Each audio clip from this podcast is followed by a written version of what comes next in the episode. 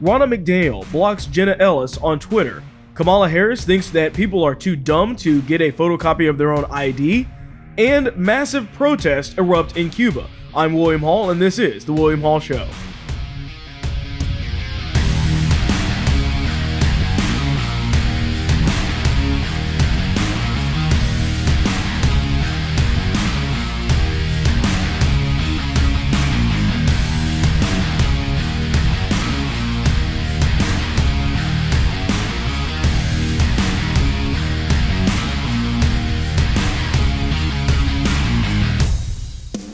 Welcome back to the show. Many of you may have heard that Trump was actually at a UFC event very recently. He was uh, just kind of showing up, I believe, fairly unannounced. I don't think most people actually knew that he was going to show up for this, but he did show up. And let's just say that the crowd reaction was actually extremely good.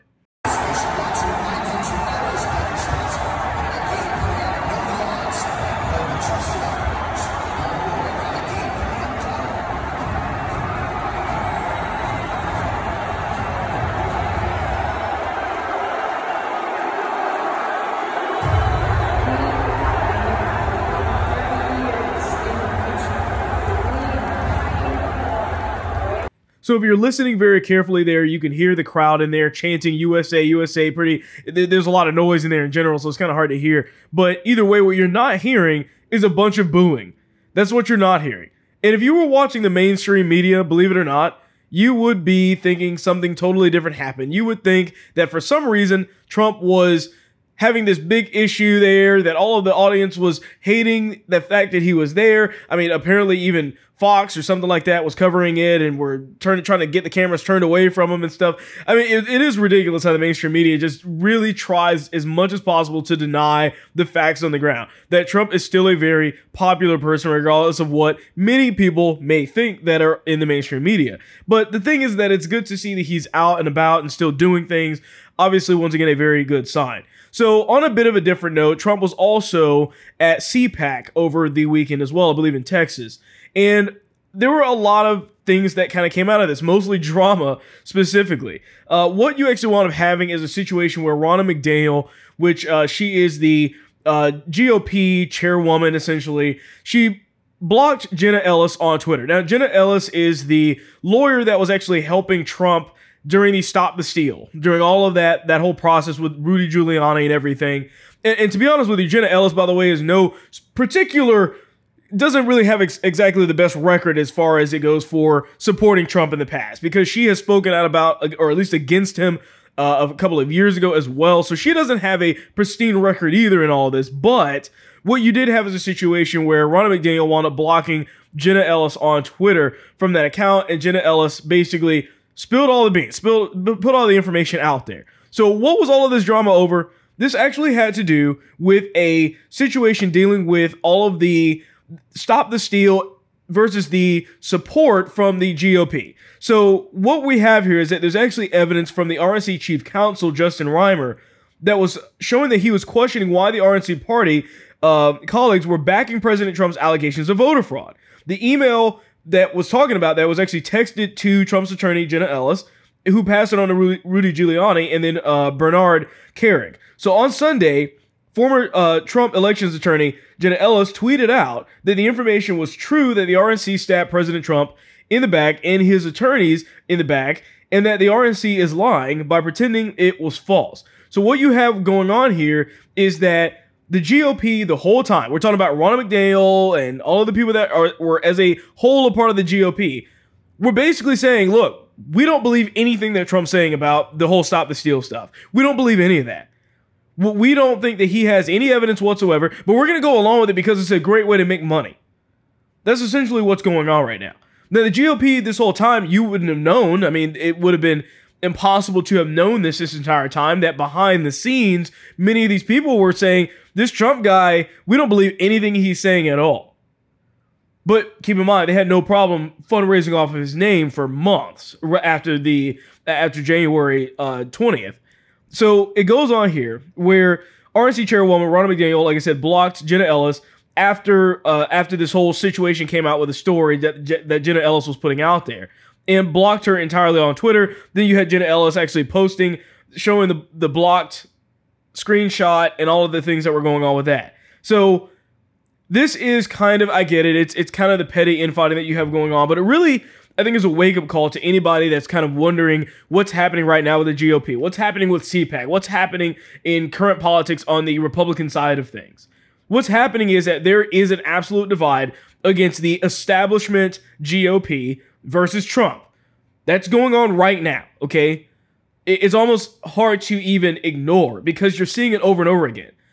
The vast majority of the establishment GOP, the people that have been in Congress for many years before Trump, are still in Congress after Trump, people that are kind of the staples of the organization, those people oftentimes behind the scenes do not support Trump at all. They're doing it because they know that it's politically advantageous to do so, that they are going to benefit some way from it. But ultimately, they're not really Trump supporters. That's what's happening. I mean, let's look at our Mitch McConnells, our Mitt Romneys. They're all kind of along those lines where they're these milk toast kind of Republicans that are just kind of standing around and do stuff, but they're not actually in support of what's going on, the actual agendas and things that Trump was trying to push. That's what you're seeing right now.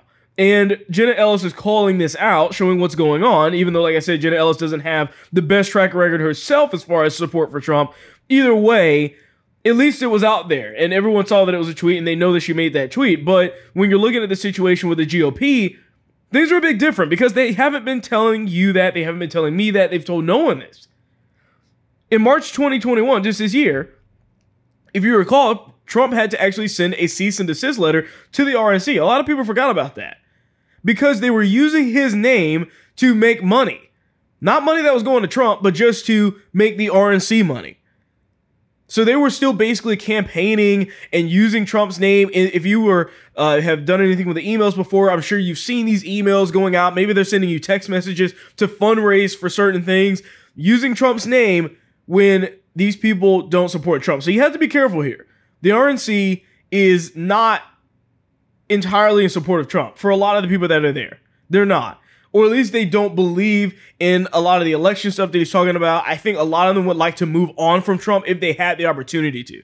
But make no mistake, the only reason why Trump was even remotely at CPAC is just so that they could fill seats, so that they could get people to show up, people to fawn over Trump like they're going to do anyways. They knew that they needed him to be there to be the headliner to get people to show up for the rest of their stuff. But make no mistake, if they didn't have to have him there, he wouldn't be there because I think that a lot of the people don't support Trump at all in the GOP. And now you're seeing this come out to light at this point. You're seeing this through these emails, the text messages as well. But I'm not surprised by this because it's the same people that were very soft or really didn't make any comments or speak out up to support Trump or any of that. It's the same people that did that before. So I'm not surprised that they actually don't support him at all between Kamala Harris and Joe Biden, I really don't know which one would be worse. Honestly, both of them are really bad. But the problem is that they consistently make comments talking about how black people can't do this and black people can't do that, or rural Americans can't figure out how to do this or that, all to push a specific narrative. And most recently, you have Kamala Harris coming out basically saying that people that live in rural America have no idea how to photocopy their ID. Is agreeing to voter ID one of those compromises that you'd support? I don't think that we should underestimate what that could mean. Because in some people's mind, that means, well, you're going to have to um, Xerox or, or, or photocopy your ID to send it in to prove you are who you are. Well, there are a whole lot of people, especially people who live in rural communities, who don't, there's no Kinko's. There's no Office Max near them. People have to understand that when we're talking about voter ID laws, be clear about who you have in mind and what would be required of them to prove who they are. Of course, people have to prove who they are, but not in a way that makes it them it almost impossible for them to prove who they are. All right, so the big problem here that you have every single time they do this is that it's meant to push a narrative. It's meant to push something that they're trying to get accomplished and they're going to do and say whatever is necessary to do so. And in this situation, what they're trying to do is basically they don't want there to be any rules and regulations behind how people vote. They don't want you to have to be able to show an ID to vote because they know that they're trying to cheat. Newsflash, That's why they're not doing like requiring a voter ID was never about trying to suppress voters. It was about keeping people from cheating. It's simple. It makes it verifiable. You can actually see who it is that voted much more clearly than you would if you just have people just turning in ballots for whatever reason. So what they're doing is then saying, well, they they just can't get their IDs photocopied. They have no idea how to work a photocopying machine, or there's not one that's close to them. So how dare we try to say they need to have an ID to vote? Meanwhile, look at all of the basic things you have to do in your life that you need an ID for. It's not hard to look very far to see that everybody has some sort of identification. And I posted this online basically saying, look, if you're in this country and you have no way to prove who it is that you really are via an ID or something, then maybe you should have somebody escort you out of the country. Like, I don't understand who doesn't have the ability to show that they are their particular name or with a picture or something, some type of identification. It's very basic, very basic. So for them to kind of put this stuff in there and say that they just can't do it, they don't know how. More, more of the bigotry of low expectations. More of them trying to shift the rules by saying that people are just too stupid to figure it out and just expecting everyone to go along with it. Really sick and tired of this narrative. Many of you have seen the CNN doctor before. She's the exact same one that actually came out on TV saying that the vaccine needs to be a carrot on the stick, that the the the things that you're able to do once you get vaccinated need to be the reward or the treat that we have for people to basically coerce them into getting the vaccine. That so so now when you just thought that it couldn't get any worse, it got worse. I think this really depends on what it is that we do at this point. So now we have this Delta variant that is much more contagious. Because it's more contagious, it's going to be even harder for us to reach herd immunity. We're going to have to vaccinate an even higher proportion of people to get there. What happens then if we end up having another variant developing that's even more contagious, that could cause more disease, that could evade the protection of our immune system? And so how quickly we get this under control and which way we go depends on what we do now when it comes to vaccination, to overcoming disinformation. And what we really need to do at this point is to make vaccination the easy choice. It needs to be hard for people to remain unvaccinated. Right now, it's kind of the opposite. It's fine. I mean, it's easy if you're unvaccinated. You can do everything you want to do anyway. But at some point, these mandates by workplaces, by schools, I think it will be important to say, hey, you can opt out, but if you want to opt out, you have to sign these forms. You have to get twice weekly testing. Basically, we need to make getting vaccinated the easy choice. That is what it's going to take for us to actually end the pandemic. All right, Dr. Leana Wen, Max Boot. So what's really crazy about this is that she literally went from let's offer a benefit to getting vaccinated to now saying we're going to punish you for not getting vaccinated. We there can't just be benefits for getting the vaccine. You must suffer. You must deal with consequences now. Meanwhile, ignoring the idea that the vast majority of people are actually immune to the virus if you've already had it. But she goes on so she she basically is talking about all of these things that they need to do. You need to what did she say? The the twice weekly testing is the new one that she's trying to push on everyone. Come on. I mean, could you imagine having to test twice a week just to live a normal life because you didn't have a vaccine? This it's ridiculous. It's absolutely ridiculous what they're trying to do with this authoritarian kind of regime stuff. It doesn't work and it shouldn't work. People are going to fight back against this and rightfully so. They should. Absolutely. The other thing too is that doctors have an oath to take. Okay? All of them have supposedly done this and it's to do no harm. But yet when you look at what this doctor is saying right now, does that sound like they're doing no harm? I mean, forcing unvaccinated Americans to take a vaccine that very well could be detrimental to their health. You don't know that. You can't just say it's all across the board 100% effective for everybody. It, that's statistically not possible. But yet that's the way that she's trying to push this. And the thing is I'm I'm just grateful that people like her are not in charge. Yet, at least. at least for now, they're not in charge. But this lady has every time that she's been on CNN has always made some ridiculous statement about the virus, about forcing people into action, forcing them to do certain things, and that if they don't do them, they must suffer the consequences over and over again. And she even briefly mentioned the Delta variant. Another thing that they're adding in on top of this. Guys, we knew it was going to mutate. When, when they were making the first vaccines uh, that they were looking at doing, everyone said, guys, this isn't going to help you if this virus mutates. It's not going to do anything if it mutates. And all of this, all this virus is doing is, or the, the vaccines are doing is helping it to mutate. This is what's happening right now. And so if you think that the lockdowns are over, if you think that the masking is over, if you think that all of the rest of the, the things that they've been trying to push and make people to, to do over the past year is over, it isn't over. It never will be over because they know that they can do it again. They know that. And trust me, they will if they get the chance to. It will never end. It's a never ending cycle, a never ending story of the same type of behavior over and over again from the same people, all because we didn't try to stick up for our rights the first time around. So, just a quick reminder that I do have a Patreon page where you can donate directly to the William Hall Show. And in addition to that, if you're listening to this on Apple Podcasts, please remember to leave a review and to subscribe. Things are starting to ramp up for the midterm elections.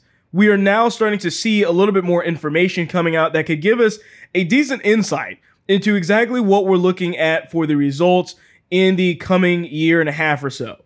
Now, we've already have seen remnants of this take place in 2020, but now we're looking at this also being a lot more clear in 2022 as far as it goes for the way that these results will be. What are we looking at here specifically?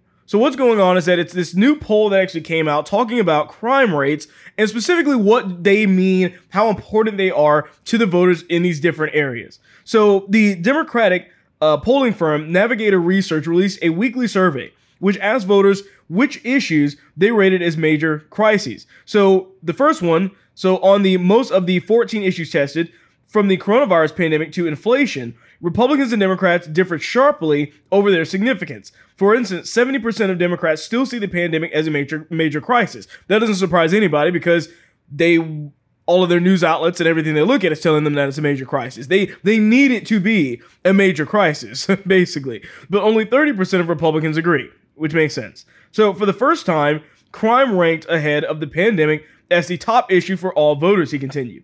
Even more surprisingly, it was an issue that voters of both parties ranked highly. 57% of Republicans called the issue a major crisis, while 52% of uh, Democrats concurred. Most significantly, 70% of African American voters called violent crime a major crisis. In other words, this spells major problems for Democrats in 2022. That's basically the gist of what's going on here. If the voter base, specifically the black voters, are waking up and realizing, hey, this defund the police stuff was really a bad idea, then Democrats are not going to have a fun time in 2022. Because what we're seeing has been a historic rise in crime. Now, I don't care what Lori Lightfoot has to say about that because she's lying about the issue. We've seen a historic rise in crime in Chicago, Detroit, all of the major Democrat run cities. It's been there because they constantly have, when they weren't pushing defund the police, then they're saying, well, we don't respect the police because, you know, the, the shootings of these other criminals that we can't really even justify uh, in, in our own reasoning of why they shouldn't have happened. Because trust me, all of those situations that they're pointing to were justified. But they're taking this and they're using that, those narratives to devalue the importance of police in the society, the communities that these different cities are in. And then they're surprised that the criminals are like, hey, we're going to take advantage of this. I mean, during certain protests, during Juneteenth, remember, I was playing clips where they were on top of police cars, not getting arrested. Literally dancing on the hood of police cars, and nobody does anything. And they're surprised that there's a crime surge.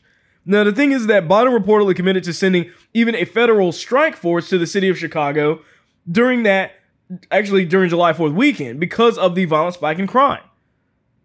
Once again, he won't say much of anything about that. He hasn't even mentioned a rise in crime because that's the one thing that Democrats know that they can't fix. They can't fix it. The only and most obvious solution to fixing a high crime rate is more police the one thing that Democrats have painted themselves into a corner and can't get out of. How are they going to get out of that narrative? They were the exact same ones trying to push this for the entirety of last year.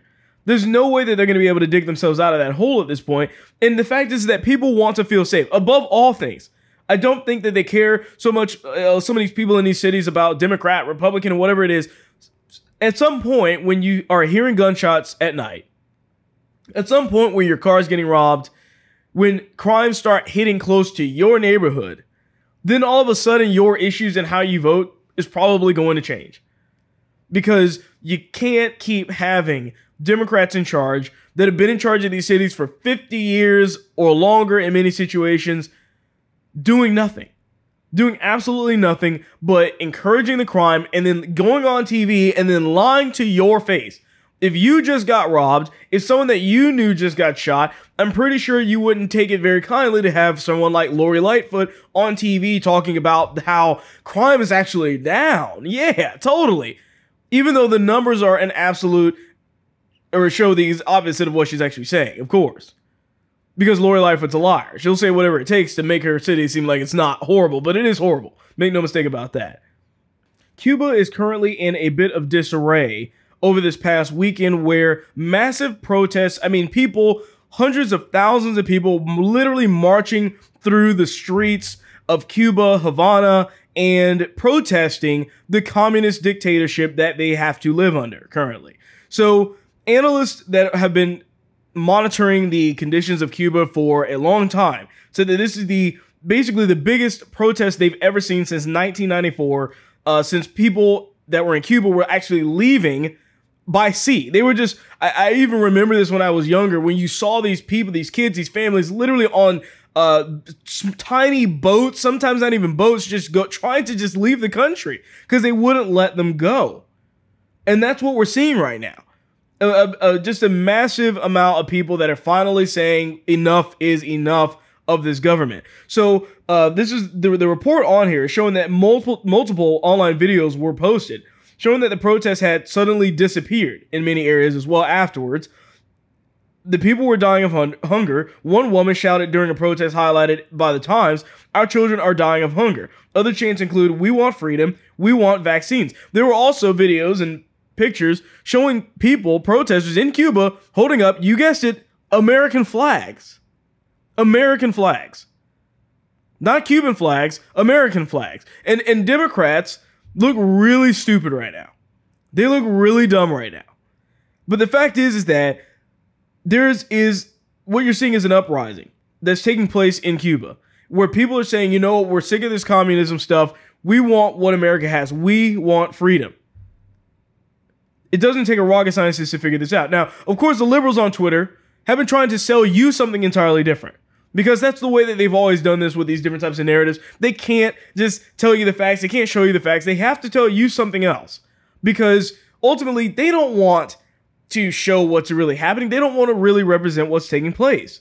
So what you had is actually Twitter in their trending section, uh, trending with Cuba or Havana or whatever it was, they had this kind of this disclaimer. And, and this is why we say Twitter is biased, okay? This is why we say this. It's not just about them censoring people, it's about the fact that they even change the trending. And, and when the trends are trending in a direction that they don't like, what they'll do is that they will literally put other trends next to it to kind of be kind of give an opposing opinion. Or what they'll say is, um, or what you will you'll hear Jack Dorsey oftentimes bring up is, well, it's it's really just the whole picture of what's going on. We wanted to bring up both sides of the debate. Of course, it's totally not because we're biased, but yet when there's a left wing thing that's trending, they never put up the whole or both sides of the debate at that point. Of course, it's only when it's something that's against their narrative. So this is what they did. They had uh, Cuba on their trending, and this is the actual. Uh, kind of byline or the little statement below it. And it says, quote, people are helping to spread awareness on the impact of COVID 19 in Cuba as cases hit an all time high in the country. The social media platform commented on the hashtag. That's what they were saying in there. So what they're talking about is that it's like, oh, they're they're spreading awareness of COVID. That's all it is, guys. It, it's not what you think it is. It's coronavirus related. Of course, that's what it is. They just want vaccines. But that's a lie. That's an absolute lie. There was even a guy on Twitter that is from Cuba that, that was actually talking about this, saying, no, that's not true at all. Like, of course, yes, we want vaccines, but it's we're under a communist dictatorship. We want freedom. Like that's what this is about. Vaccines are a part of the reason of what's going on. I mean, you even had people on Twitter like, "Well, it's, if it's just vaccines, you don't need to be concerned about the rest of the stuff." I don't understand. And it's like, guys, the reason why Cuba doesn't have a good distribution of these vaccines or food or water or any of these other resources you can't take that the lack of those resources away from the communism that caused it to be a lack of resources in the first place. In other words, it is because of communism that they don't have enough vaccines, that they aren't getting enough food, that they aren't getting enough water, that they are starving right now. That's what's happening. Communism does not work. It never has worked. Cuba has always been a, a perfect example of how bad communism is. But yet, for some reason, Democrats are trying to misrepresent what's going on here. So Ron DeSantis made a statement talking about this, basically saying that uh, Florida supports the people of Cuba as they take to the streets against the tyrannical regime in Havana. The Cuban dictatorship has oppressed the people of Cuba for decades and is now trying to silence those who have the courage to speak out against its disastrous policies. Notice that what it's saying is that the government is trying to silence the people that are speaking out against the government. And yet you have Democrats that sit there and say, man, you know, America's horrible. We hate America. We don't like living here. And look at the people of Cuba and ask them that question. They would give everything they had to come to, to the United States. Everything. And you know what? You know who would appreciate it more? It's the people in Cuba. They would appreciate the United States more. I put out a post on Gab saying this. Look, why don't we just replace liberals with the Cubans? Since the, the liberals want communism so bad, let them go to Cuba, send them there, and give us the Cubans that will actually respect being here. Because they're going to get here, they're going to work hard, they're going to get a job, they're going to do something with their lives. And they're not going to constantly be trying to be concerned about uh, berating the government that allows them to even speak out against it in the first place. Look, you want I'm not saying that if you're in the United States you don't have a right to complain about the government. That's not what we're talking about here. It's a simple idea of you saying, "Look, I hate if you're like I literally hate this country." If you know, when the national anthem comes on, if you're turning your back to it, if you're refusing to even care, then why are you here in the first place? Like you do realize that maybe you should at least be thankful for the one fact that you're even capable of doing that right now because that's not what's happening in Cuba. That's not what's happening in the rest of these places around the world. And speaking of the national anthem, turning your back against it. So there's the Olympics that are going on, which I'm not watching really any of that at all. But the women's soccer team, some of the members of the of that team actually turned away from the U.S. flag as a 98 year old veteran was playing the harmonica.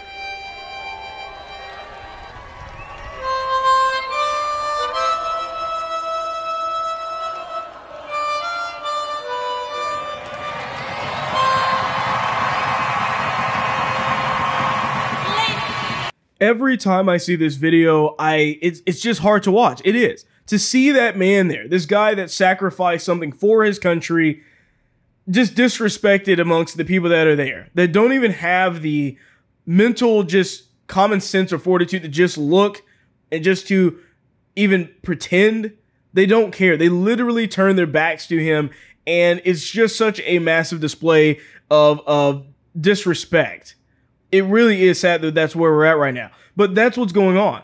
These Olympic players, from them to uh, all the ones that are around the world right now, what you're seeing is, is that other countries, you're not able to do this.